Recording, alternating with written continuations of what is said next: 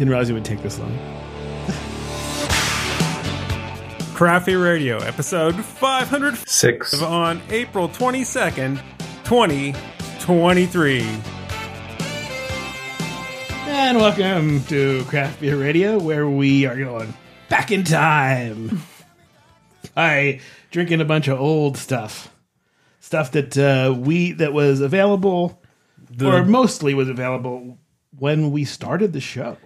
Oh yeah, I guess maybe the Dale's Pale Ale probably wasn't I mean, it's close yet. enough, but like, Maybe in, only in Lyons, Colorado. But let's Yeah. start with the probably the first American-made craft beer that we've ever had. yeah, I mean, it probably wasn't uh, the first craft beer, but it was the first one that like became the the big one, like the the one that was in the public consciousness. Would you like to open it with your new bottle opener that you created, Ms. Bear? Why, sure. One moment. Don't break it. Samuel Adams, Look at that. Boston Lager. That. Opened with a bottle opener that Shannon blacksmithed this morning. It's pretty cool. Made out of a railroad spike into a bottle opener. Wish you guys could see this thing because it's cool. It's hefty. It's And a- heavy. Yeah, it is. it's it's dense. Uh, and like yeah, you don't want to like swing that around like haphazardly because you'll just break a bottle if you do. I feel like this would be a really good thing to carry around with you if you were needing to protect yourself. Mm. Hmm. That could get some serious blunt force trauma on somebody, big time. All right, I'm trying to see. They have the like notch or date things on their label, but apparently they forgot to notch or date this hmm. label. Mm-hmm. So here. Is there nothing on it? I mean, there's it's the old school where you just kind of like take a saw past the whole stack of labels and knock out all the Julys. May 2023. Oh, okay, Right there. Little tiny one. okay. well, this is. I mean, it's. I guess that's Oh, by it is. There's a notch on May because we're in eyes. we're in April, so Yeah, it's Best by May. All right, so Samuel Adams Boston Lager is uh, a beer that's been around since the late 80s and available in the East Coast, like the Pittsburgh area, ever since we've been old enough to drink. yeah.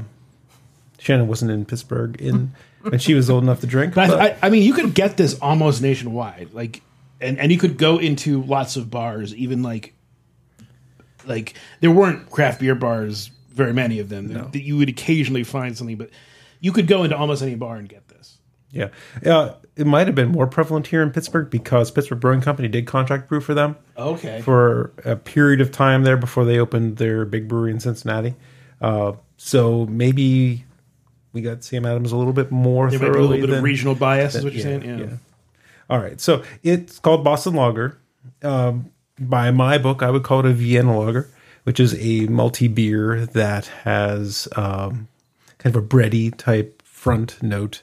Uh, there's some hoppiness here. Oh, the reason I'm getting more into the beers is because Shannon mentioned this past week that she kind of wants to like taste beers and evaluate and kind of Oh. put her palate to work. so we're gonna, since we're doing old beers, we're gonna do old school. We're gonna Yeah, this do is it a good old way to get into. Okay, like what are what what is the beer made of?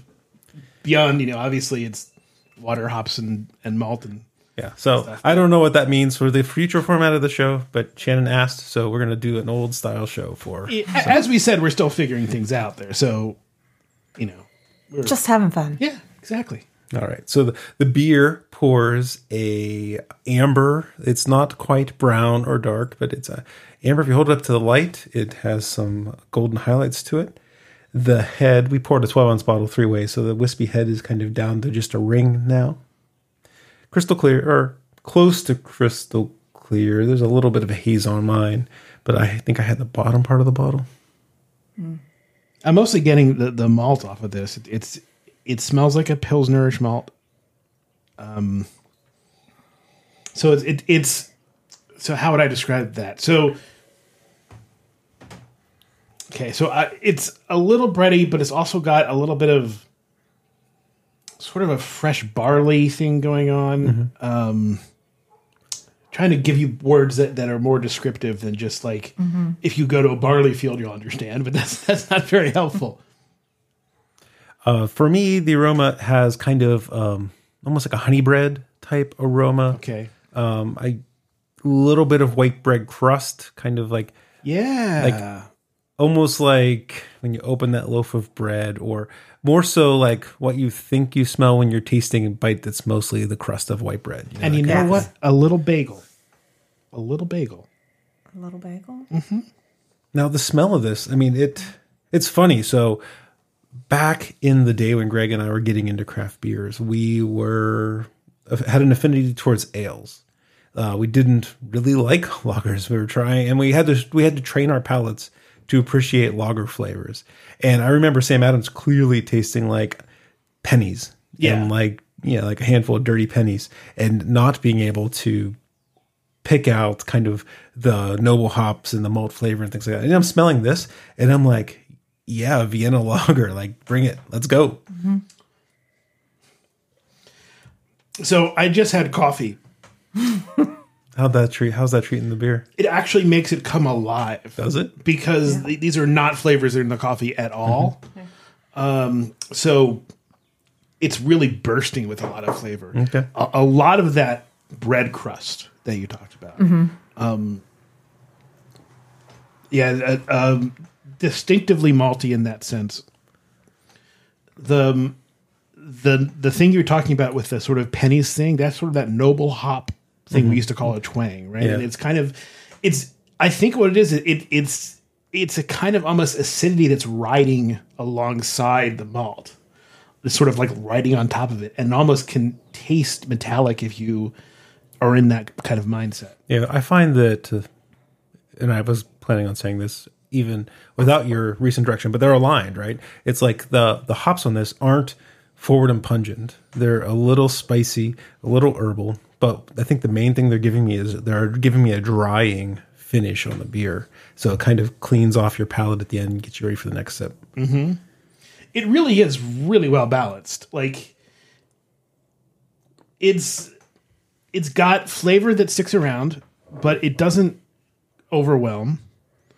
It's it's crazy. It's just one of those beers that you know I would think of as a shelf turd that mm-hmm. I won't buy, don't consider buying, and then we bring it on the show because we're doing a thing, and it's like that's pretty much what I want in a Vienna lager.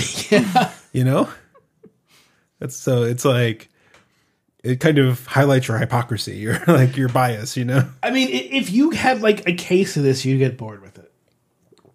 Probably I think is is the thing. And like when it's the only beer that's available, anywhere. you're you're gonna get sick of it if that's the only thing you're drinking. So I get it where you know you shove in the back of your mind and say no, but like, how often do you go to a bar and like you know what I'll, I'll just get the Sam Adams and recognize that you're gonna get a pretty quality beer, mm-hmm. assuming that, that As long as the, the wines are fresh, have been yeah, cleaned yeah. and the glasses are clean Yeah, and yeah, not definitely. frozen. So that like thing is like five times out of six when you get a Sam Adams at your normal bar where Sam Adams is one of the best things they have is Yeah. you're drinking a dirty Sam Adams. Hopefully they have it in the bottle. And usually they and they it- treated the bottle well too, which is also something you can't necessarily Yeah.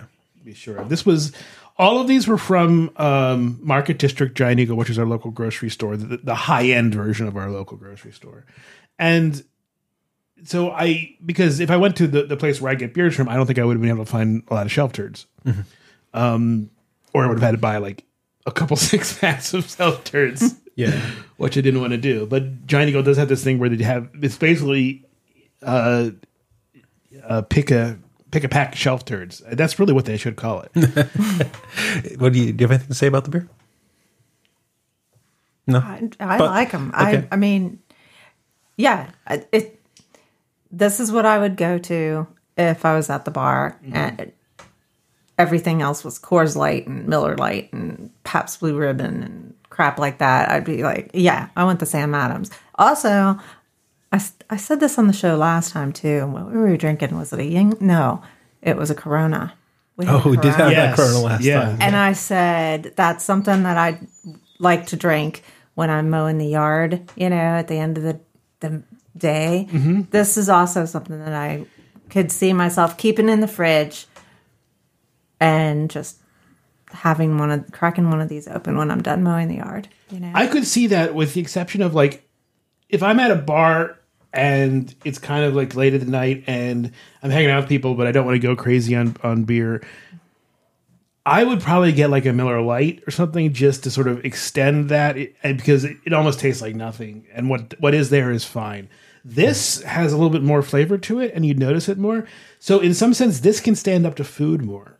Mm. Like you could you could eat something with this and still experience beer, whereas Miller Lite, you- you're not. It's mm-hmm. it's just turns into water at that point. Mm-hmm. I do taste the bread crust. Cool. Yeah, mm-hmm. definitely. Pretty good, pretty good way to start because that was yeah. One thing you mentioned is going to like your local beer stores and stuff. People may remember that here in Pennsylvania we have uh, messed up. My Oh, your music. there you go. Just in case I have I have a need for a sound. Oh, yeah. Uh, people might remember, you know, Pennsylvania has these, had these messed up beer laws, right? Where you couldn't get the only place you could get six packs or less is at a tavern, and then you ha- if you went to the what we call a distributor, which isn't a wholesaler but a retail establishment that sells beer, you couldn't buy less than a case. Um, or 12 bottles of 25 ounce beers was like the smallest thing you could buy. And uh, the laws have totally changed in the last 20 years. Yeah. And uh, it's it's so weird. I haven't been into a beer distributor in years, so probably since before COVID. And uh, we had to go this past week to get some uh, stuff for work, and it's just a different thing. It's all six packs, Yeah. and twelve packs, and there's hardly any twelve packs. And then half the twelve packs are IPA variety cases, where there are just different varieties of IPA. It's like I almost this is how like stuck in my ways I am. I guess I miss the old beer distributor, which I can't believe I'm saying. You don't actually. You don't actually. when you're trying to buy 12 cases of beer for an event, it these new beer distributors kind of suck. But not everyone's buying 12 cases of beer, so. yeah, But then also I have such an expectation of fresh beer that I look in a beer distributor of all those six packs sitting at room temperature in a non-air conditioned warehouse and like mm. especially in the summer. No, Oof, pass. Ah, that's gotta that's gotta drive you wild.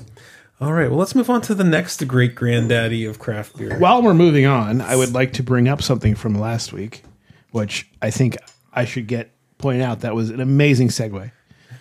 um, last week we so subtle. we had a secret word if you listen to the whole thing and the the person who got to it first uh, would get a prize that you guys would work on at Protohaven do you remember this Yeah. so Shannon Shannon put her uh, her skills on the line, so she's gonna have to come up. i with mean may, maybe maybe you could send them a, a, a railroad Ooh, like there we go, ready made. a bottle opener. handmade by i mean Shannon. it, it, it, it's a little heavy Yeah, that would cost a lot to ship. but uh, hey you know you're worth it eric Eric's It the guy. almost sound like Eric was dubbed in after the show, like Eric in AVR. I had to, I had to look on here to make sure because technically, so so technically, as we expected, Greg was first in, but he did say he he um he said give it the next person, and next person was Eric. Eric, congratulations. Uh, I think I I think I did send you something, but um, we will send you another thing and say ask for your address so you can get something.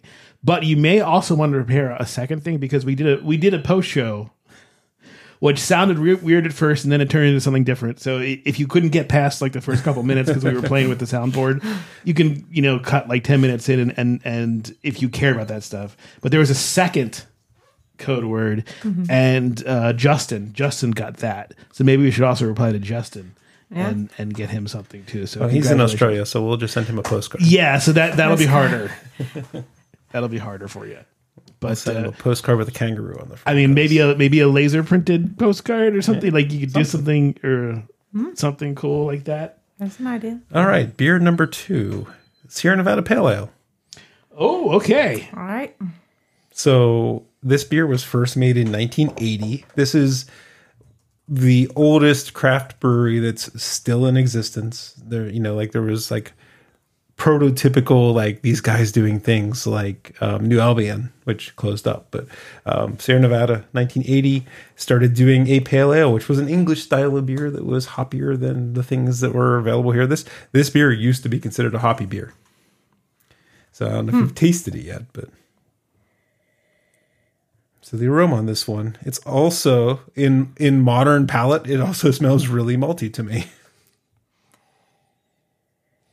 There's a um, little more kind of spiciness or maybe a bit of pininess on the nose. But I think I'm only picking that up because I'm looking for like hops, like, you know, Cascade Centennial Chinook kind of aromas. So I forget who it was who owned Sierra Nevada at the time and started this, but yeah, this was 1980 when when this thing w- was being made, and Yeah, you got to stay on your new mic there, Greg. It dips out really it quickly. does. If, if I turn around, so that so I got this new mic. I got this this Shure mic, and it, it's it's an awesome mic. It sounds great. If I move it, it doesn't pick up the the sound. I mean, it's it it really is a fantastic microphone, but it's not the like premium Shure one. It's it's a it's a discount Shure, which still was two hundred fifty bucks as opposed to four hundred. Um, but I have to kind of be directly into it, and I can be a little bit further away. It can kind of pick me up, but not so much. And if I turn around, no, it kind of loses me. yeah, tries to give Shannon some eye contact, and he mm-hmm. sounds Yeah. like sounds like I'm fading him out. Yeah, so maybe I should move. A, I'll turn myself a little bit like this, so I can go. sort of be around both you. There and you give go. that. There we go. So, pale ale is the style. Five point six percent alcohol by volume. Thirty eight IBUs. Yes, I looked it up. Back to back to stuff I used to do in the show. But yeah, the, so yeah, I mean, this was way back when no one in America was doing this. Maybe a microbrewery or, or like people were doing this for homebrew, but no one was doing this for like commercial stuff. Ken Grossman. was Ken the guy Grossman. started the brewery. Yeah, so the aroma is. Grapefruit. Oh, you're actually getting like citruses? That's sweet. Barely, You're, you're supposed but to, I- but I'm I having a hard time pulling it. Yeah, I mean it's it's funny to imagine getting this beer back when there was nothing else out there, and this would have smelled like ridiculously hoppy, and to us it just smells like. Okay, there's a little bit of like a You know what? The flavor, it still is fresh enough that there's still a good hop flavor to it. It's kind of like a candied grapefruit, like Shannon said. Uh, it is, if you're not sitting in a quiet room focusing on it, you're going to miss it. You know, any loud noise will take away from this beer. That's how subtle it is. Mm-hmm. it, it it actually kind of is similar to Boston Lager in some sense. I think that the the malt bill is probably pretty similar. Um, Pro- probably not. This is probably mostly pale malt, pale. Oh, know, yeah, yes, that's a good point. And some caramel, and the Boston Lager is probably some pale malt, some Pilsner malt, and definitely Vienna malt. All right, I I stand corrected. So Vienna malt would give you more of that kind of bread crust in less caramelly type flavors. So, but this is Cascade all the way. This is the mm-hmm. Cascade hop. This was kind of this is the beer that sort of made the Cascade hop, and it's you can really tell it's a very early hop. Mm-hmm. It, it doesn't have the kind of expressiveness that the hop varieties we're used to now have, where they're all types of fruitiness and they can be they can be wild and and, and bloomy, or they can be really dank and uh, they can have all this dimensionality to them. And this is more. I think we're going to get more of this in uh, 90 minute too, because I think that's almost all Cascade hops, if I'm not mistaken. But yeah, this is just like fruity, yeah, grapefruity, kind of pithy a bit, a little rindy, but you know, just it, it kind of keeps that note, and that's kind of doesn't really go in, in too many directions. But at the same time, this was revolutionary when it. Came It's so interesting. I've had this, you know, in the past few years, and it just was boring, right? But now that we're in this mindset of evaluating the beers, it tastes better. You know, it's like uh, I'm enjoying it. You know, it's kind of a bit archaeology going in back into time and like tasting Yeah. these beers. But I mean, this one is fresh and it uh, like because it's like I said, because it's quiet here and my focus is on it, that uh, I'm enjoying the malt with that kind of candy grapefruit flavor quite a bit. it's a similar psychology to when you do the blind stuff where you don't know what it is and you don't have any of that preconception going in so you're forced to kind of just analyze it in situ and you you you taste things that you never would otherwise But also sometimes you also get on like the wrong track and you Yeah. convince yourself you're tasting something and you know it's and you're wildly off Yeah. it, it's funny how often that happens especially if you're truly blind like if you can't even see it which we've done before and it was that was fun. We wore blindfolds while we tasted it. Oh, we should do that. Yeah, We need to get somebody We should else do that though to again. we need to get somebody who will uh, agree to So do the pours. do the pours and um and get the glasses out for us. we could probably arrange that. Yeah. Maybe even a listener. Hey, if you want to take a get a flight to Pittsburgh or if you're in the Pittsburgh area. You got Nate Stimmel right down the road. The hell. But but also, I mean what we could do. Okay, so if if you wanted to do that, we could do that, but you all, but one of us would have to Yeah. come out every every time so that that person could also participate. So Yeah, we could rotate through We as rotate. the as the host for a blind round. Totally. Yeah. That would be fun. Mm, mm. Yes, sir. sorry, I just thought I just had this thought because now because since we're brainstorming the idea, we could e- each of us would bring something without telling the other people, so that yes. we would blind the other people as to what it was, maybe two, and that way we could like do like yeah, we could really blind ourselves. We have no idea what it is, and they'd and you'd pour your own. For I like it Yeah, that'd be fun. Make it Chalk that up too. Yeah, now that we get we get the experiments going on, um, I really like the idea of triangle tests, right? Where you have like it, it'd be hard with different labels of beer, but like two two fresh versions of a beer and an older version of the beer, and you drink them and you try to figure out which one's different from the ah. other two. So that's a triangle test, you know. So you could do things like that. I like to think I'd be good at that. Just the, the my like my brain tells me, yeah, you'd probably nail that. I, I don't know whether that's true or not. Yeah. I, I'm probably way more overconfident than I should be, but my brain tells me you've got you've got the palate to to knock that one out of the park. Mm-hmm. But I but I could be completely wrong. And it'd be fun to test it. I would like to test it. Yeah, like we I'm watch pretty certain that I would be able to pick it out. we watch a show on YouTube called Whiskey Tribe. We might have mentioned them in previ- the previous couple shows that we've done. It's they own a distillery in Austin, Texas. Their YouTube channel is a bunch of different formats of shows, and they'll do some blind tastings of different things that they make and stuff like, and then other things as well. But they've never done a, a triangle test, and a lot. Some of the formats of the show they do, I think, would be really suited to that because they were like artificially aging whiskey, right? So they had two bourbons that were in mm-hmm. their big barrels, and then they but they tasted it. They tasted it blind, not knowing which one was which. And they're like, I think this one's, I think that one's, you know. But if you did it where like which one's different, then there's no more I thinks. You just Yeah. make a bet. You know, you make you stake it. You know, so. All right, so this one is the uh, first canned craft beer in the world. So you've often told the story.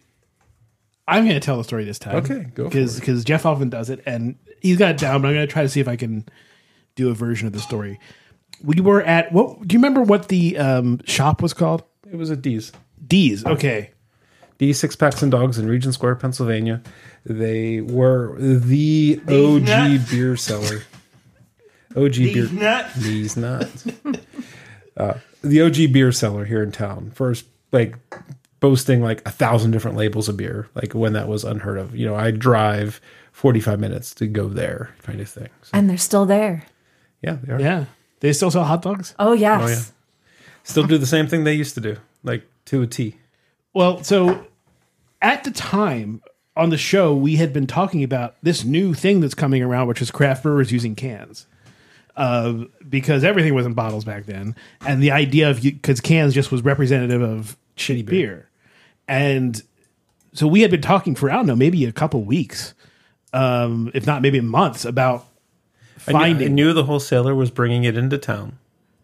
You know, because Vecenie picked up Dale's Pale Ale. See, I, I had no idea, Okay. but I just remember we we went to D's to look for stuff, and we had gone like you know you do a couple laps in that in that whole area, and on, on one of the laps around, I saw in the corner these cans that caught my eye, and I said, "Hey, isn't that one of those things that we were talking about with the cans?" Mm-hmm. And Jeff was like, "I I hadn't."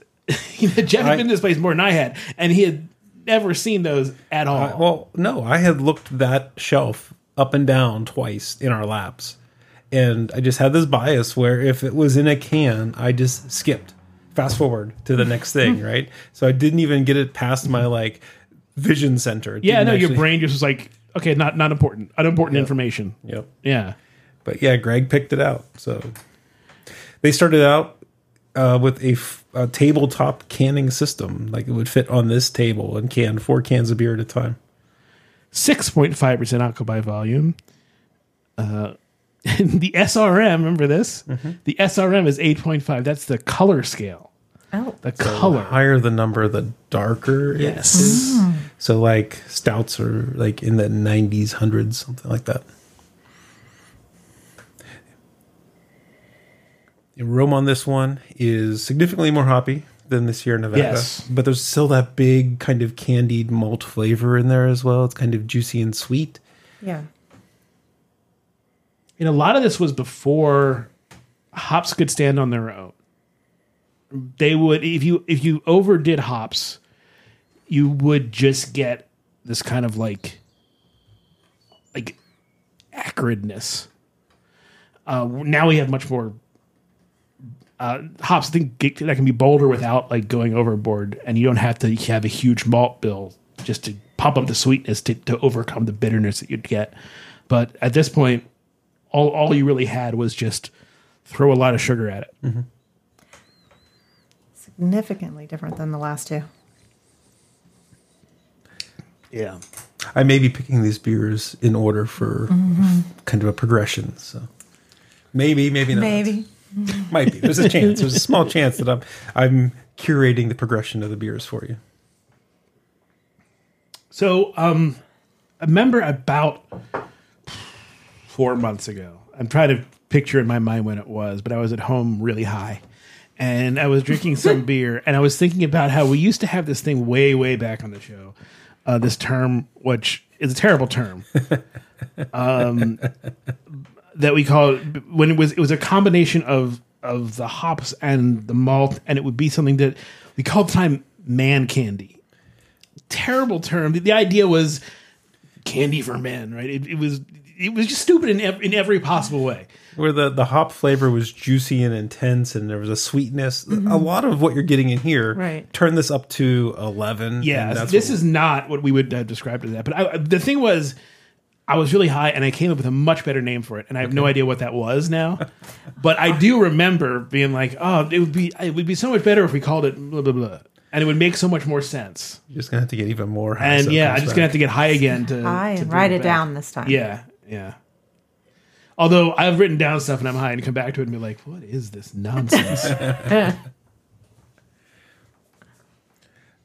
Yeah, so again, this one has you know no objectionable corners. Things like I would think that like boring beer that might be shelf turds would have. I think this one has kind of the nice rounded malt. You don't like it? yeah, I think that we're we're kind of of a different opinion. Uh, I, I don't like it. This is Taste um, it. Let me taste yours. Make sure there's no can stratification. this is just kind of a little. It, it, it's overboard. It, it it it reminds me, and I couldn't find any arrogant bastard. I wanted to, but it reminds me of like on that road there. I, I think that as, as much as they try, the bitterness is not well balanced here. Okay. Um, I think that it, it's kind of overboard in the bitterness. Is this one a little sweeter? No. I just, I mean, it smells sweeter than it tastes. Mm-hmm. Okay. I don't like it. For some reason, I I find that there's enough sweetness on the backbone to kind of balance out the hops. Uh, but There's a dankiness here. I mean, it was certainly novel at the time, but and I don't find this very enjoyable. I wouldn't drink this. And I wouldn't even consider it as dank. I don't know what it is about this, but I've just So it's sulfury, uh-huh. right? yeah, Yeah. yeah. There's a little bit of that kind of a, a whiff of rotten egg in there, and chalky. There's a little chalkiness to it too. No, I would definitely just leave this sitting at the bar. Yeah. I would throw it out. It, mm-mm. Nope.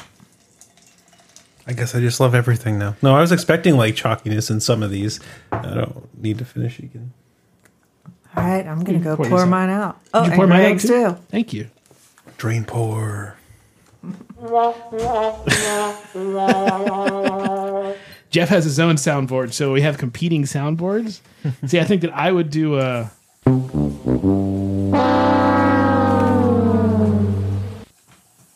I haven't loaded anything but the defaults on here except Oh, there's only like five.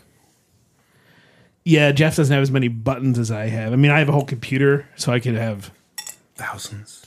thousands of buttons. I think I can have nine pages of these things though. So nine times eight. So yeah, okay. Well, that's seventy-two. So you But got you plenty. can only see eight at a time. So you like, hold on a second. Yeah. Let me find the Thank really you. good one.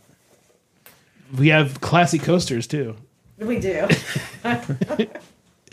Uh, they are paper towels because people can't see. So I have to. I have to give the radio description. well, I could go get the good ones. No, no, no. I actually like these more. All right. So next on our flight of old school, we're up to an IPA now from Bell's Brewing Company, Two Hearted IPA. So this is a little bit later, I think, in terms of of time period. This I don't believe this was around when we started. Uh, Bell's was around, Bell's was was Two Hearted around. pretty sure, almost certain. Let's see. I want to know. I want to know too. Um, don't see anything on their site about it. Let's see. Let me. Uh, maybe I'll ask ChatGPT, but first I'll do a Google search. Well, I screwed that up. I rinsed my glass out, and uh, some ice cubes went into my glass. Oh, and I was pouring the beer onto the ice cubes before I realized uh, what I was doing. So I bet you it tastes cold. 1997. So yeah, Oh yeah, in 2003 is when it became a year-round offering. What we're was still the- doing the show. Then. Yeah, 2005 is when we started, right? Dale's was the only one that might not have been made in 2005, but I think it's probably likely that it was at least a. It might it probably wasn't canned in 2005. It was probably made at the brew pub in Colorado, but I don't know. Uh, 2002. Okay. Every one of these beers predates our mm-hmm. show. That's pretty awesome. Good picking.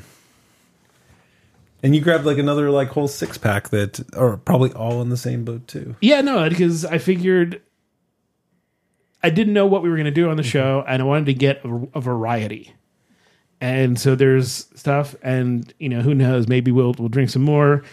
I think they need to go in the Probably fridge. will. We usually do drink more. It's Shannon's fault. Yeah.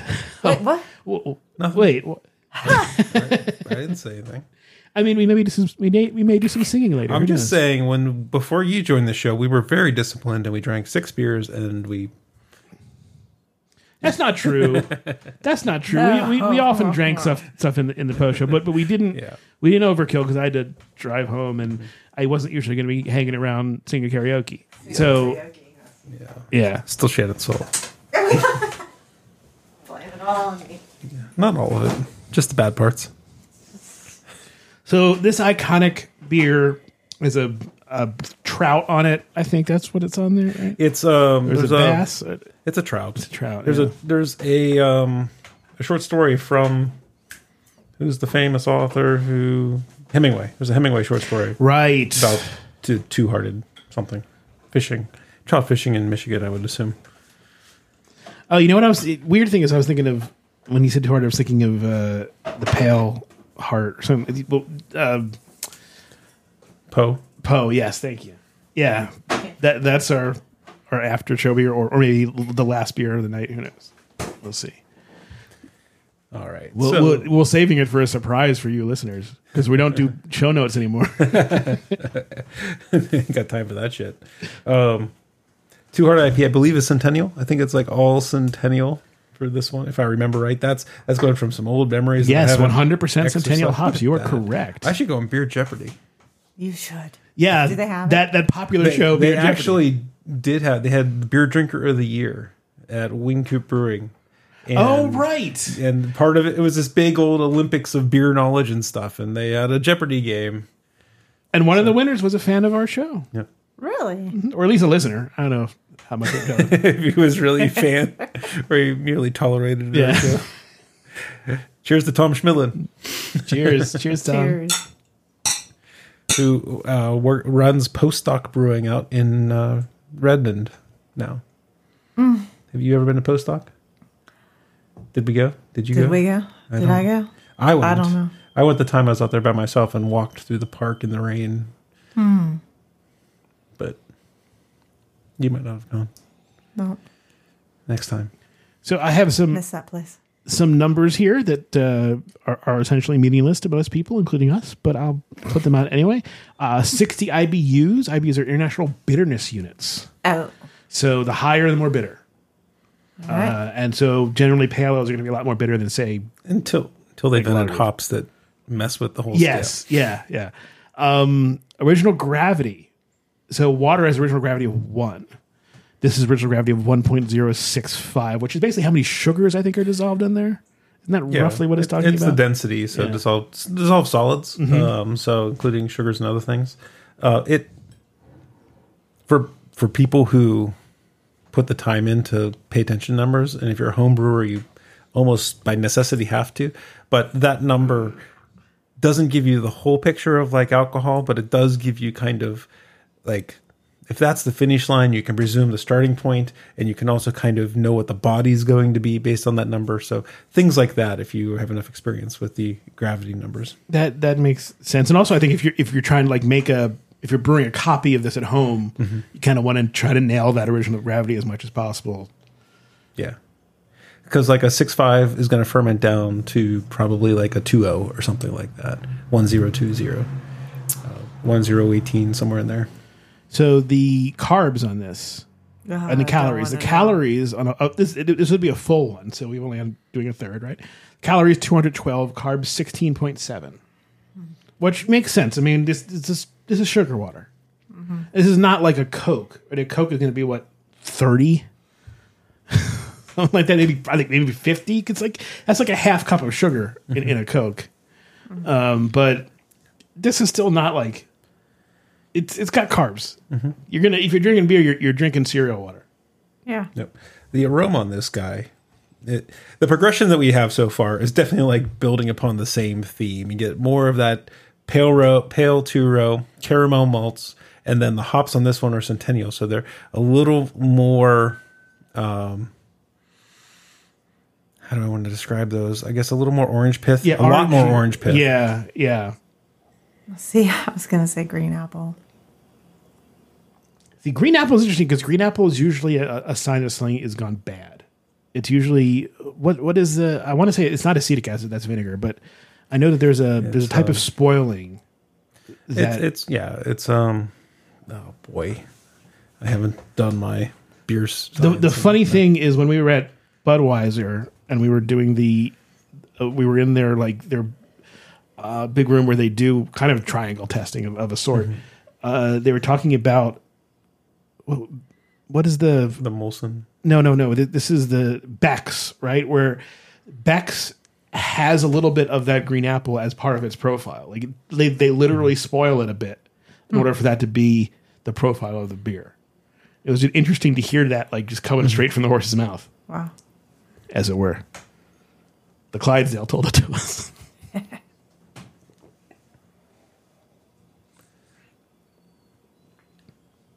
So what do you guys think? To me, this tastes a lot like the last one. Yeah, It has. it's sweeter though. Is it? It's sweeter. It doesn't. It, it's more, especially with that Centennial. It's a different hit. Uh, it's not as sulfury. No. It's more tolerable. Mm-hmm. Still not my style of beer. It it's still got some yeah. It, it's it's very one dimensional. Right. There's really not much to it. Uh, it is just got okay. Here's your. But it- it's got a lot of nice sweetness to it. Though I, I do think that it's it's sweet in a way that is fulfilling. But the hops, you know, I mean, you, there's just so many ways you can be more like espresso these days that it just feels kind of boring in a way that Boston Lager didn't, Yeah. which is weird. I still. And Sierra and, Pa- we've and had, Sierra this- Nevada didn't either.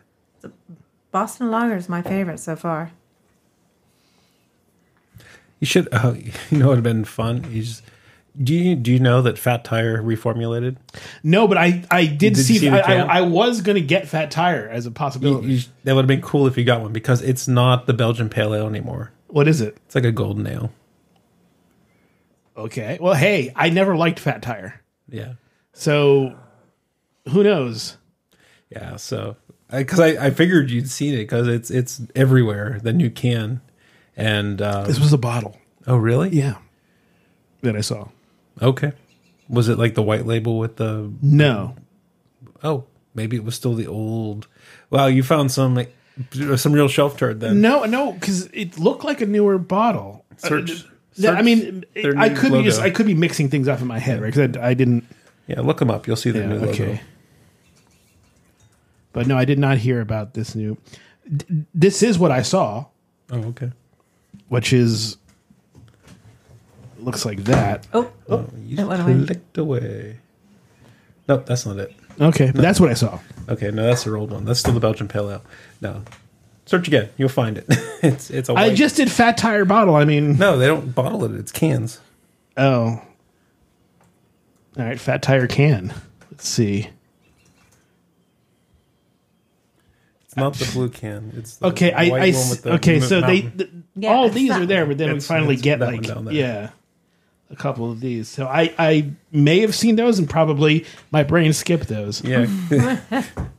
yeah, so they they totally like or rebooted Fat Tire because it was like the for Sierra Nevada or New Belgium, the Voodoo Ranger line of their IPAs is like skyrocketing and like it's their like if you add up all the Voodoo Rangers, it's like a huge percentage of what Yeah. beer and Fat Tire is just falling off a cliff. Mm-hmm. So they had to reboot Fat Tire.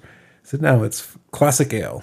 I remember we first tried Fat Tire, and I was like, "This sucks." And then, then there was I forget what which show it was. James Spencer. From James Spencer, who fine fine guy. Like I don't want to insult like as, as a person, no problem. But Oh, but, maybe no, I don't. Okay. I don't think it was James Spencer because it, it was it was a guy who's like the beer whisperer or something. That was how he did his show, and and he did this little skit where some woman walked into a bar. Oh, that. Oh, And- oh, that one. Oh my god. which and again i don't want to like make fun like i'm sure the guy's a fine person and everything but it was so cringe that i made my own little parody with jeff I, I wrote it up and i was like okay we're gonna make a parody and and we just we took the lines from um from james from, from not james whatever whoever this guy was and then cut in me as the person who was coming in to the bar and made it a whole different scene uh where this guy was like and and yeah, though God, I I wish we could find that because it was No, I was thinking about that when we actually finally got Fat Tire on the show after years and years of it being out west. And we drank it, and we were like so sorely disappointed and confused. Mm-hmm. Like, how's this a Belgian ale? We don't understand. But- and we got an email from James saying, "Yeah, it's it tastes like dirt to me too." the reason why I'm mentioning is, is because in that skit, like the woman comes into the bar and and I think she's confused about what to, or, or she orders something like a, a Guinness and, and then he he speaks up and says, "No, no, instead of that, have this one, this fat tire." And and she's like blown away by it. And or, no- or no, I I suggested just drink the Guinness because it was because it, I, I, it was something like that, but Fat Tire was involved in there, and I remember uh, being like, "No, "Fat Tire, no, that that's disgusting. Did just just get the Guinness. It'd be fine. because we and we were not like huge fans of Guinness, but it was just like it's better than Fat Tire. Oh, it absolutely is all day, every day. Yeah. Okay, our next from Dogfish Head. We did this beer on our very first show. Wow. Very first show. Very first show, episode 0.9 This is also on June 5th, 2005. is also the beer that inspired um, this episode in some way because and maybe some of coming back to doing the show in the first place because over christmas i got one of these in a little pack for you know as a gift and i i talked you guys through me drinking this because i was like i gotta talk about this to somebody and i messaged you guys about this i was like okay, i'm gonna do my review of of 90 minute and uh I won't go over that again, but we'll we'll do this now. So this is interesting. Um, I'm not sure how much you remember the. So look at the label. Describe the label to the listeners. Okay, so God, I was gonna say superhero, but then then I now it looks like more like a wrestler who has his teeth knocked in, and he's he's as a or, or a rugby the rugby guy has his Look, teeth over, knocked look in. at that part over there. Okay, so it is rugby. Or foot because it's, it's old football. Maybe is that what it's supposed to be? Yeah, so it's a football player Foot an old like old old timey. He has a zombie football player. He has nails in his nose. He has some teeth knocked out. He has is is has a crutch, and there's a big like Hulk hand, bu- Hulk hands behind him. He's carrying a hop, I guess, through the end zone. I don't know. It's really weird. this is a can. Yeah, so You He should, looks like a bad dream. yeah. it, it's it's kind of oh, so this label. How, how many people listening are like, ooh ooh ooh, I get it. This is an homage to how they originally made it. When they oh, originally Oh, the- the made football- this, they, you know, you know, electric Yeah. football. You might have had one, or PJ might have had one when he was a little kid. It's this little board that vibrates, and the, the guys oh. move around and stuff. Yeah, yeah. So when they so 90 minute IPA and also 60 minute IPA was their gimmick was they were continually hopped. So most beers you add hops when it starts to boil. You boil it for like 45 minutes and then mm-hmm. you add some more hops and you wait for 15 minutes and you turn off the heat and maybe add some more hops, right? So you add it like at most three different times. Well, the Dogfish came up with this continually hopping thing. And their first device to con- like add hops like every minute of the whole boil or like every 30 seconds or every 15 seconds who knows but just continuously they took this one of these electric football tables and set it up over the kettle and let it vibrate and it vibrated the hops into the kettle so this is a pretty cool homage back to the original I see. Okay, um, I, I kind of get it. the original hopping device that they made I mean, it- obviously, sort of a makeshift like thing that because you know when they scaled it up, they they didn't use that, but when they're Yeah. you know first testing it, yeah, you find out what what you can to around the house to jury rig yourself up some device to do this, and and that's as good a device as any. yeah It does the job. Nine percent ABV. Yes, by the nine way. percent. Uh, No, this is the kind of thing where I'm going to pull out Sam's email address and I'm going to say, "Hey, that is cool. I really liked how you did that." 90 IBU. I mean, like, but is there's nothing on here to tell people anything about that story. so So it, that's it's just an inside baseball thing, you know. It's I like it. Makes me happy. And actually on the pictures they have of it on the, the site, they have the little football thing behind it. Oh, sweet. that's cool.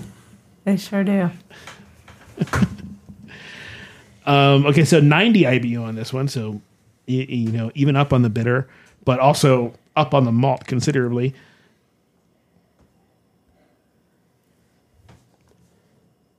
I'm getting grapefruit again. I believe this is of grapefruit. Cascade. I think this is all Cascade, if I'm not mistaken. I like this. Yeah, it has kind. It's it's not hot or boozy yet, but you're starting to get a little bit of like Sticky. refined stickiness, you know, something like that, almost um, that, that enhanced gravity of the whole thing. And then you're getting the kind of more distilled kind of hop density, also grapefruit. This is closer to that mingling of sweetness that we used to call that that awful term. Um, This one has kind of a scratchy back of the throat, dry hopping, like like lupulin burned thing to it. We're starting to get there to like where they have like those old school like double dry hopped, you know, like almost like gritty. You can almost see like yellow flakes of lupulin floating in the beer kind of thing. But what sticks with me is again how simple this is.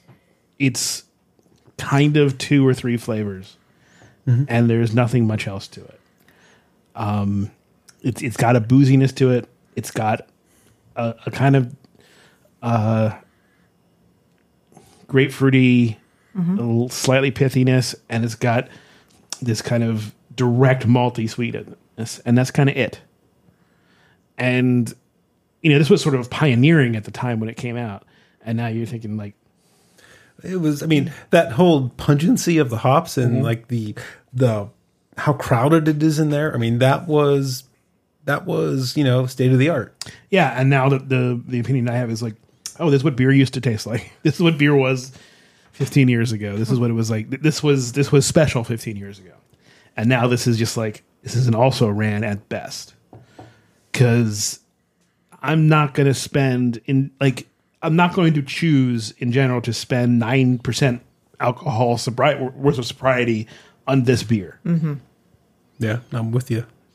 it's just not worth it. I, and in like if you're at like you know a store or at Only time it's worth it is when you're going to do a throwback flight with yeah your friends. Yeah, Or your wife. You're my friend too.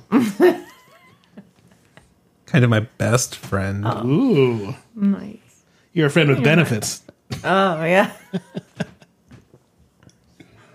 Medical benefits. Tax benefits. Mm-hmm. So like even more benefits than usual. Yeah, I'm with you, Greg. It's it's fine. It's it's not good. bad. It's good. Yeah, it's good, but it's like it's not exciting. It's just mm-hmm. average. Yeah, I wouldn't go out and buy this. Mm-hmm. So yeah, make begs the question, like, which one of these beer, like the of, uh, I will, well, actually, no, I'll save the question for the ranking part of the show because it'll directly lead into ranking. So never mind, I'll hold that back. I will say, as an aside, Yes, aside this. I I've learned over the years not to be a pedant about language. In fact, I'm much more open about language now, and I recognize things change. But there's always those things that irk you. I, I hate begs the question. Oh, because begs the question is actually a term from philosophy when you're talking about a circular argument that's begging the question. When when you're mm-hmm. assuming your conclusion is begging the question. Raises the question is is the original oh, term but beg the question has become that. And i and look as someone who recognizes language evolves and i guess got, gotta you know i mm-hmm. can't like fight against it that's stupid. Language changes. Deal with it, right?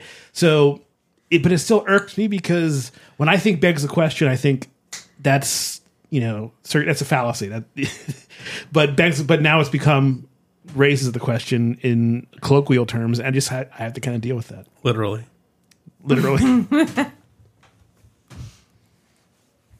Irregardless, we'll continue. Yeah, so that's ninety minute. That's ninety minute. It's fine. Yeah. I bet Liking sixty it minutes less better. and less. I bet sixty minutes better because I just think it, it it's it's less with sort of the same hoppage. It's kind of bitter.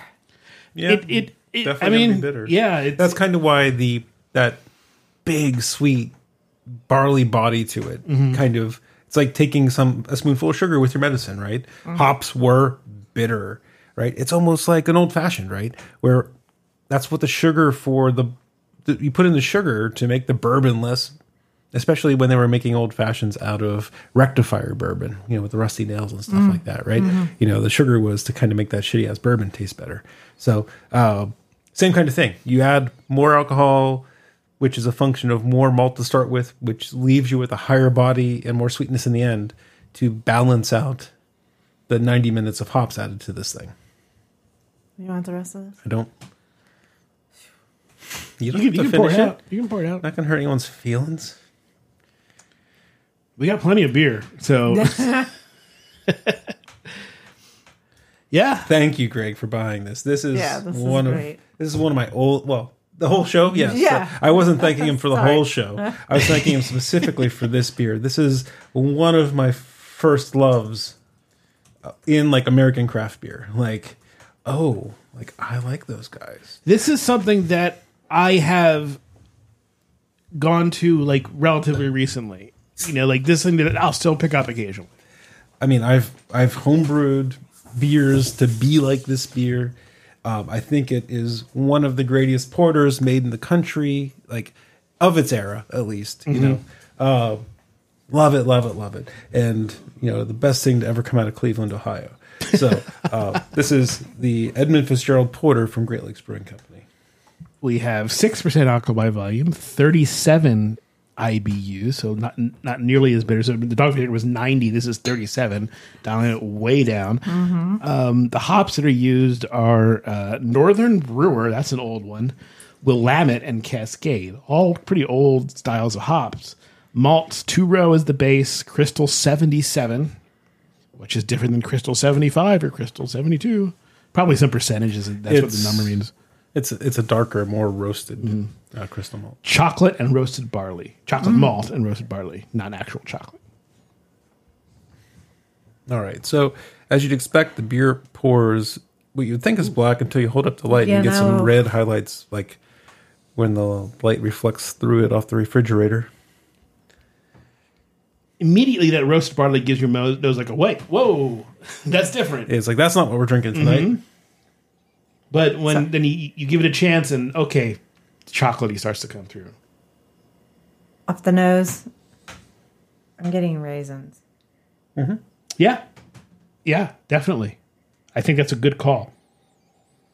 I think there, there's a there's a chocolate note. I, I think almost like a almost a Hershey's note. Oh, really? I was gone more like a baker's chocolate, like baker's powder kind of stuff. That's what I was thinking. More of a bitter chocolate than like a, mm-hmm. a sweeter chocolate. Mm-hmm. Yeah, there's a little raisiny. I think that'll probably open up as we let it aerate a little bit, and it'll probably get a little softer and a little more sweet on the nose, and less of that prune raisin kind of, almost like a astringent kind of note. Mm-hmm. I'm swirling this. Swirl that sucker. You're allowed. Try this. Try this. It gets less of the carbonation. Turn the glass so the you got the liquid about an inch from the rim, and then hold it in your palm of your hand, and then rotate the glass. You taught me this one. So now you're coating the glass, so you get more for aroma, and you're not working out all the bubbles.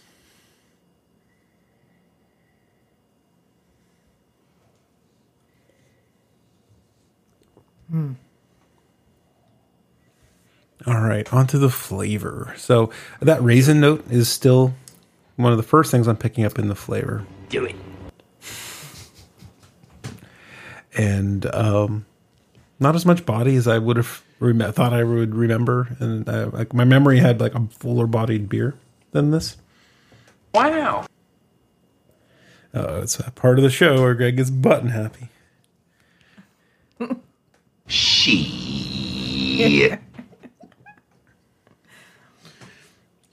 Now I'm getting a little more of the chocolates. You guys can talk if you want to talk, but No, no.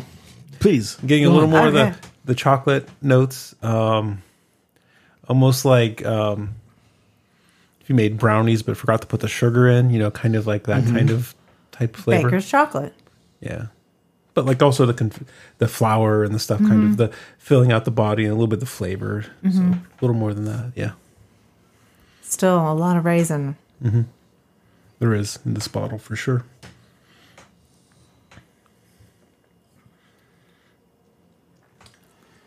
this one is good until september so relatively fresh It's got a really nice balance. I love the end. It's got this sort of bittersweet chocolate thing going on. Um, it it's not like super full like you mentioned, but I think that helps it. I think if Okay. it were like really thick, like say the dogfish head was, Yeah. that would kind of hurt it some. And I think it, it, it helps it sort of go down that it's not like this thick molasses like um, texture.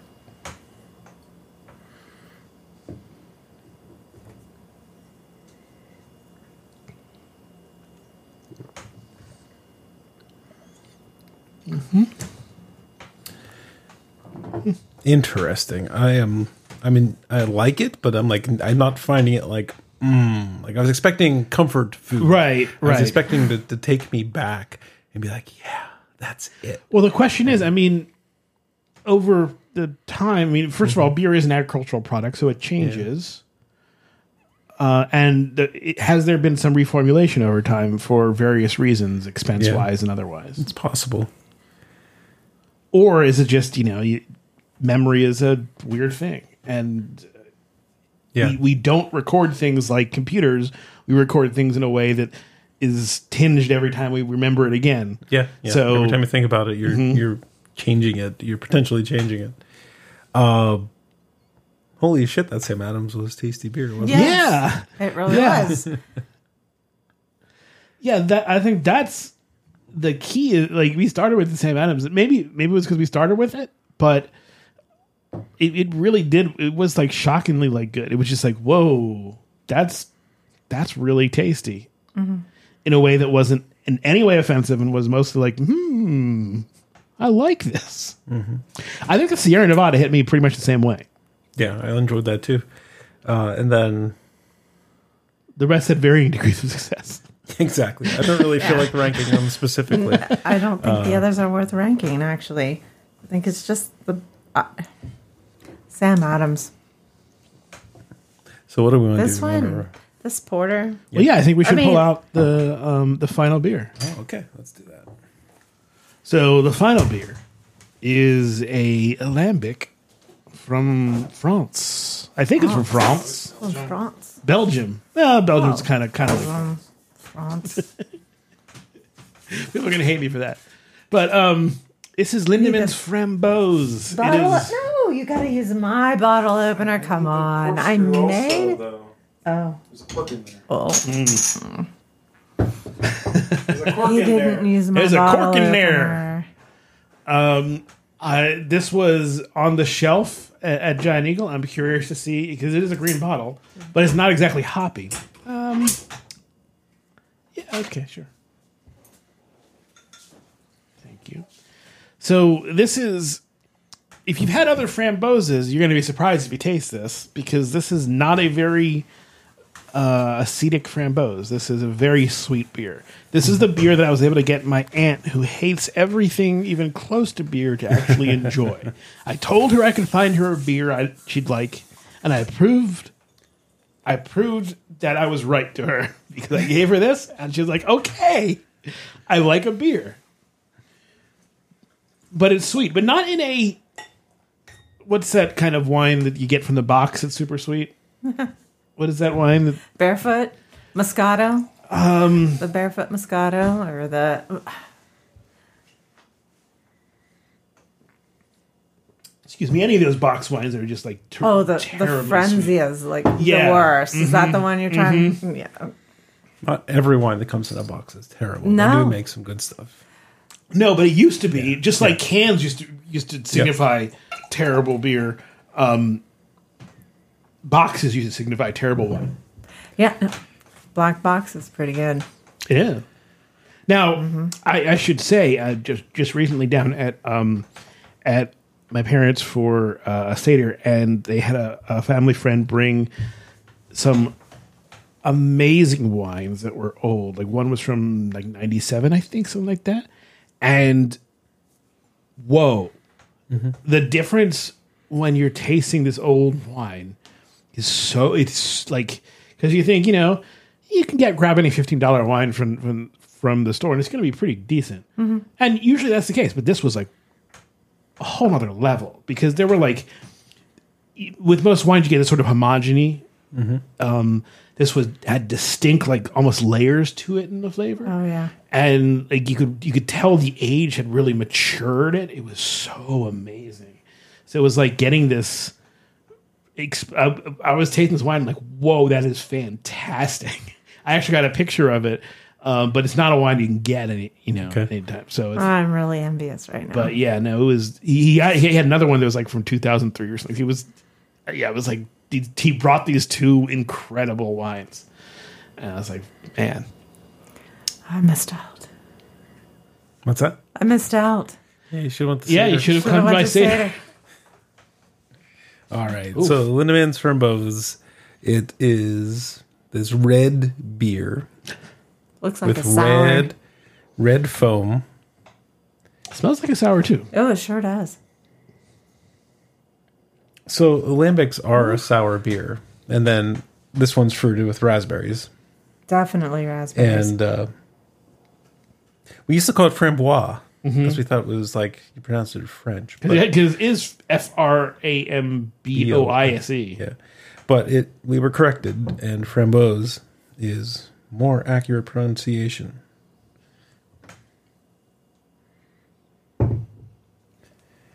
Framboise.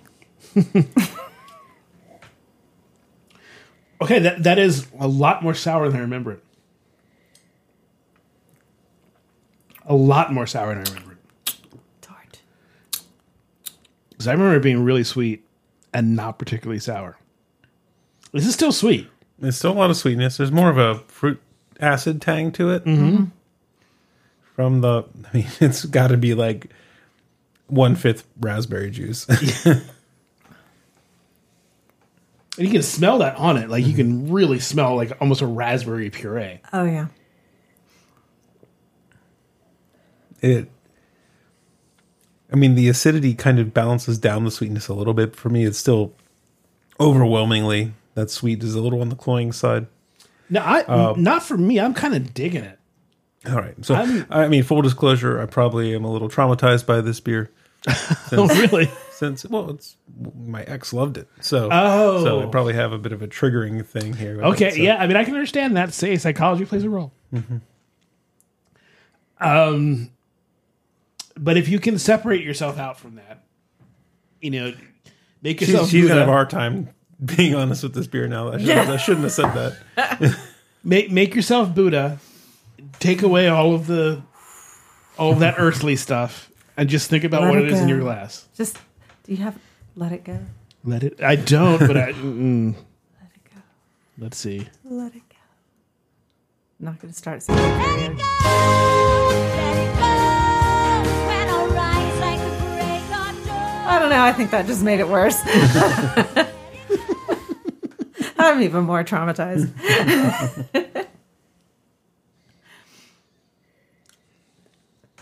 I have to say, I would not buy this. I I think as a as a show ender, I like it a lot. Well- as a as a like dessert beer. I want to. I want to literally put some ice cream in it. Yeah. I want to reduce this down and and make it into a sauce. This would be amazing as like a, a as a vinaigrette. Mm-hmm. Oh, Oh, But It'd be really good on waffles.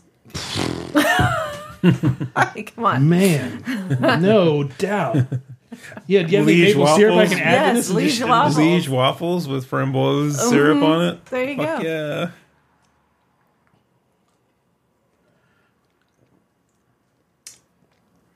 Heck, I like it. I I now I've had their straight lambic, and mm-hmm. it is almost like vinegar. It it it is really sour. This has a lot of sweetness. This has a lot of sugar in it. Mm-hmm. Like I do have a bottle of the Saint Louis uh, lambic downstairs. So I don't know. So I'm gonna go crazy tonight. I mean, I'm not against going crazy. Crazy. I mean, we and have I also a spare have, bedroom, and so, I you also know. have, and I also have some homemade kombucha in the fridge. Oh, and if you want sour, Okay. Okay. That may be a post show thing, but I'd be Yeah. up for it. Um, all right. So, yeah. Okay. Lindemans Framboise. So, what are you thinking? all right. Well, Well, Jeff leaves. I wish I didn't know that backstory Sorry. because that definitely changed my opinion. So it's hard. All right. I actually like it. It's, I mean, I don't love it. Yeah, it's not. It's not my favorite beer by any means. Yeah. So like I said, I wouldn't go buy it Mm-hmm. just because it was on the shelf and be like, oh yes, I must have. No, I don't think I would do that. Definitely wouldn't do that because, well, of the backstory. Yeah. But I would put this on French vanilla ice cream. Mm-hmm. And, and just Or drinking this make with, a with float. drinking this with some pancakes would be amazing, Uh huh. Yeah. right? Um, or or a chocolate cake. Oh, chocolate cake infused with this. Mm-hmm. Come on. Yeah, We must do it. yeah. No, I, I'm I'm totally up for it. One of the things that was really fun about going down uh, to my parents was um, I made a lot. I, I did a lot of dishes, and it was my first time really just for the the first time I really was able to just play in the kitchen. I didn't do any recipes. I just went for what I what I knew about food, what I knew about flavors, and just sort of went for it. And almost every single one of my dishes was awesome. Uh, the only thing that re- I think the brisket turned would have been better had it not kind of dried out in the oven, which I didn't realize was happening. They, it sort of it was in there for too long, but um, everything I did, including I made I made like a version of steak Diane the night before, which was really it's just sort of steak in a in a kind of Yeah. creamy gravy sauce, and uh, I just sort of kind of like winged it, and everything I just sort of I didn't do any recipe, just sort of winging it. It was so good. It was and it was fun to just like yeah, I'm not following recipes here. I, I think I looked up one just to be like, okay, am I sort of on the right track? Yeah, okay, and did my own take on it. Um, and that was it was really fun to do that and like they brought out some salmon at the end uh like the end of the meal and i was like okay yeah uh can i do a quick salmon preparation yeah i'll throw something together so it was cool to just be able to um to do that. So i i had a great time. But uh, yeah so i love like it's funny because you know a year ago yeah, even a year ago i would have been like okay i gotta consult some recipes and figure something out. Now i'm just like no no no. I know what flavors work. And I I made sure before I went there to buy like I bought miso the store. I bought some fish sauce. I bought uh, some gochujang, which I didn't end up using, but I, I made sure my parents had it in there, so I could always get some of that fermented funk whenever I needed to sort of elevate stuff. And I, I just got some some nice herbs from from the market, and uh, having those available, and then just figuring things out. It was so much fun. So we were recently at the grocery store together, and uh, I was like, "Ah, matzo ball soup." I haven't made matzo ball soup in thirty, well, twenty nine years. Yeah, I used to make some amazing matzo ball soup. I'd like to try some. And yeah. no, I don't even I don't even know if I know how to make it anymore. It's been that long. Mm-hmm. But Jeff said, "I bet Greg makes a great matzo ball soup." Now I I have not made it. In fact, uh, now I can make a great soup. No question about it. I can make a great chicken soup. The matzo balls I've never actually made, Really? um, but I mean it's just sort of egg and matzah and some spices and uh, yeah. What what else is there? There's chicken, right? There's chicken Yeah. in there. So Carrots. So I think the trick though is if you really pulverize the chicken, you would create a protein structure that would really homogenize everything really well. I forget what the protein is called, but there's there's a protein in there that it's the thing that makes it so that if you make a burger with um if you make a burger it can really tighten things up too much. We're doing this, right? Yeah. If you make a burger, it can really tighten things up too much. But if you really over tighten it, that's actually sort of what you want. And you can almost do it to the point where you don't need matzah in there. You don't need any breadcrumb in there to, But I do it. love the matzo. But yeah, I mean, like, but I'm just thinking about if I were to apply what I know culinarily, I would pulverize that chicken, really nail it in the food processor, and then add the other stuff, and then cook it. And I'd love to see what that does to the texture. Yeah. because that's sort of like what you do for those um, those Asian, what was they called, lion's head uh, meatballs. Or they're, they're like pork, but pork that is just pulverized. Well, So this we're gonna beer, have to make some matzo ball soup soon. I'd be happy to. Saint Louis, Fond Tradition, mm. Guza, Huza, A who's, Huza, a Lambic, who's, I believe it's a who's. Huza, Who's, G Hughes. G is E- EU G U E G Huza, U E U Z E. Huza. Who's. Who's. So this is just straight up sour beer, like old school, Yeah. spontaneously fermented in coolships, in, Bronzish in color. in dusty ass monasteries in Belgium. Where'd you get this?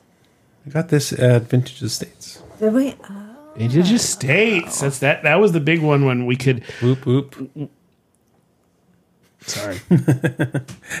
uh, what's the best I can get? Uh, Wop, wop, wop, wop.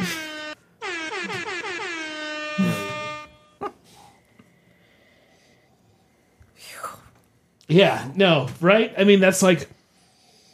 Am I? Am I smelling malt vinegar? smells like a Ooh, really old dirty What? basement. that is that is like dry rock garden hose. Oh, okay. Yeah. Yeah. See, my sip was like Oh, you already sipped like it. like all phenolic and plastic and garden hose. no, not at all for me. I No, this is. I mean, this is sour, and it is, but it, it's lambic. ooh It, it and it's got It's a big girl beer. the aftertaste is this very sort of Belgian mm-hmm. kind of thing with a sour note, but it's it's this sweet Belgian thing. Yeah, it has this kind of like like funky oak, like yeasty funky oak, yeah. and I uh, like this. I'm digging the it's, hell out of this. it's actually smooth yeah. for a sour Uh, so we beer. just it's took this out of the fridge, smooth. so I'm doing the massive hand cut Yeah. here, trying to get this thing up to like 56 degrees as fast as I can. and I'm gonna take a three minute break Three minutes. You're on while the clock. you warm up the beer. You are on the clock. No, this is this is really this is really good. This this is this is sort of reminding me of the first time I had a, a, a pure He's um, which I believe was in Japan. Where it was the first time I, I, I found one, and um, it was like so. It, this was like so vinegary. I think this, it was like this, but I wasn't. yeah. So this isn't really for it. hitting me like vinegar, right? Let's let's dig into that. a little bit. No, no, no. But like. I, I think that my my palate at the time, Yeah. Was like it's, oh, it's, it's, it's more of a lactic funk, right? It's a little more um, sharp than Right. vinegar. Mm-hmm. It's a little more stone and um, dusty. Yeah, I guess there's a little bit of a sort of limestoney type thing there. Hmm. So I should look this up. Which one is this? Is this is the Fond Region? Tradition, use lambic, unfiltered Belgian ale. Ah, hey, the first note comes from the first link comes from Beer Advocate. How about that? Woohoo. Haven't looked at that one in a long time. And the sec er, and the one, two, the fourth one is from lambic.info, which is a site apparently.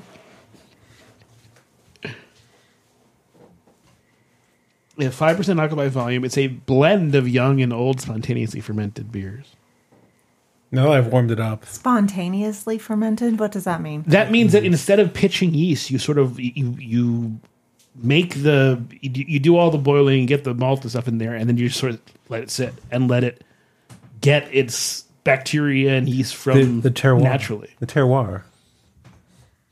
terroir, I believe. But it, it You know, it's like like you know, wine gets its terroir from the grapes and the soil the grapes grew in and stuff. Uh, Belgian spontaneous fermented beers get their terroir from the yeast that are floating in the air in the monastery or the brewery. the, the Senne Valley. Yeah, you get those old places Belgium? that like covered in cobwebs, but they don't try to clean it because Oh, they yeah. want. they don't they don't clean the place because it's it's the right blend to make delicious beer, and they've been doing it for 500 years. I mean, you clean spills See. and stuff like that, but you don't like you don't clean out the cobwebs and stuff from there because that, that's see. that's all the where all the you know stuff gather, all the bacteria and yeast and Mm-hmm. stuff gather. So it's, you're spontaneously fermenting it because you're not adding something to ferment. Yeah. So, it- like, what fermented this beer is Saccharomyces cerevisiae floating in the air, um, Brettanomyces, um, probably some Lactobacillus, maybe a little Pediococcus. Um, okay, all our little friends, All the friends. all our little friends, good friends, happy little friends. All right. Cheers. Cheers. If we go up to Allagash and we go to Maine, um, I'm gonna have to try to set up like the behind the scenes tour there because they have a they have a building with a coolship in it where they do their sa- spontaneously fermented beers, and it's when the beer is still hot instead of cooling it down. So when you normally make beer, right, you boil it and you do the boily things, Right. and then you want to kind of cool it as fast as possible, and then you put it into the fermenter and you add the yeast, and you add a lot of yeast so they outcompete any other critters that any other unfriendly friends Right. might be in the beer because when you're running a brewery you only want your hired hands Sure.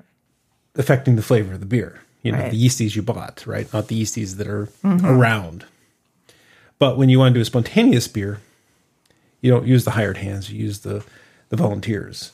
And so you pump the beer while it's still hot into these st- uh, i believe they're stainless steel with Allagash but they're these large trays only a few inches deep many feet across many feet wide in a room with louvers and windows open. So the wind blows in blows out ah. and all your little volunteers fall into the beer and they start eating that delicious hot beer and hmm. Because when you think about it, what you make when you when you are when you do the mash part of beer is you're making a sugar water slurry that all of these little bugs are going to love. And that's why you want to cool it down as quickly as possible and then pitch your yeast in and then slam it closed so that nothing else can get in because that is a breeding ground for almost anything that wants it. It's mm-hmm. just like it's pure food for and, microbes. and really whatever makes the dominant strain in the thing the first wins you know like mostly they they can work in phases at different pHs and things like that but you really want to keep it clean and you want your desired yeasts to be like a billion to one over everything else you know that kind of thing so mm-hmm. I really like this. This Yeah? is fantastic. awesome. This is fantastic. This is wonderful. There's so much complexity here. i'm getting like a washed rind cheese aroma off the thing now stinky getting- cheese Cherry. Oh yeah.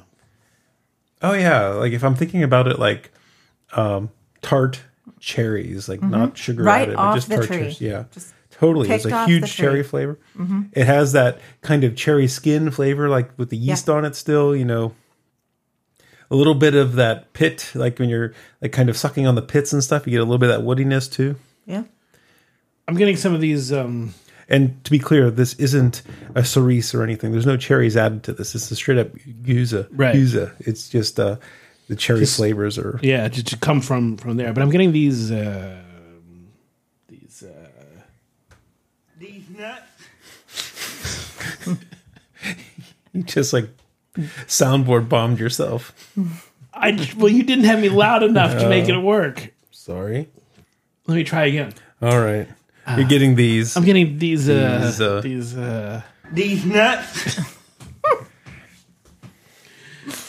Comedy is so much better when you try again. Yes. Good thing, good thing we're not the juvenile beer podcast.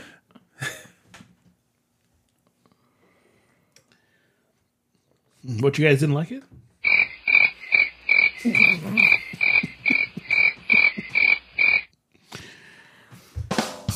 there you go. Thank you. Do it. Yeah, it's yummy, yummy. It really It is. really is. It's really good. If you, th- this Oh, is yeah, so. I, I think that the, the the standouts from the show is if you get a chance, get to St. Louis and try Boston Lager again. Yeah, for sure. You know, check that out because that was not at all bad and really pretty damn good. Yeah. All right. Well, um, I don't really have a second song. Do you guys have a second song you want to play to to, to end with? Uh, I guess we'll just go back to Yeah, to do it. Do it. Thanks everyone for listening to Craft Beer Radio. Uh, we're getting back into it, and uh, this was fun. Doing all these old throwback beers. This Mm-hmm. was cool. So yeah, Craft Beer Radio. Blah. What do you blah. guys think about this mic, by the way? It's a sexy mic.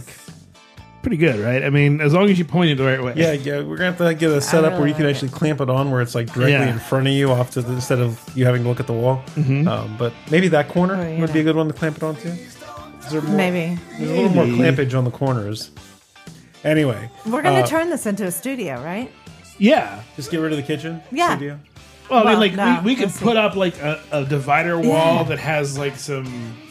Well, some, uh, you know, the last of the the Uh, offspring. Oh, that's just- true. just That's flew true. You have nest, a, you at have a least studio. temporarily. We so could we could turn make her a studio. bedroom into a studio. At least Be dope. temporarily, anyway. Be dope. Dope. Put her bed out in the yard. All right. Uh, thanks everyone. Uh, starting to get into this. Like I'm starting to crave this fucking thing. Like like we got to get a show Yeah, out. We got to do a show. Like so. I This guess we're fun. in for another. Uh, We're starting tuned. again. I mean, look, it, this is le- this is not so much an experiment anymore. Like it's not so much a hey, this will be fun anymore, as much as it is okay. We're trying to find our groove. We're back. We're back. And you're- one. Plus one. And just as irrelevant as before.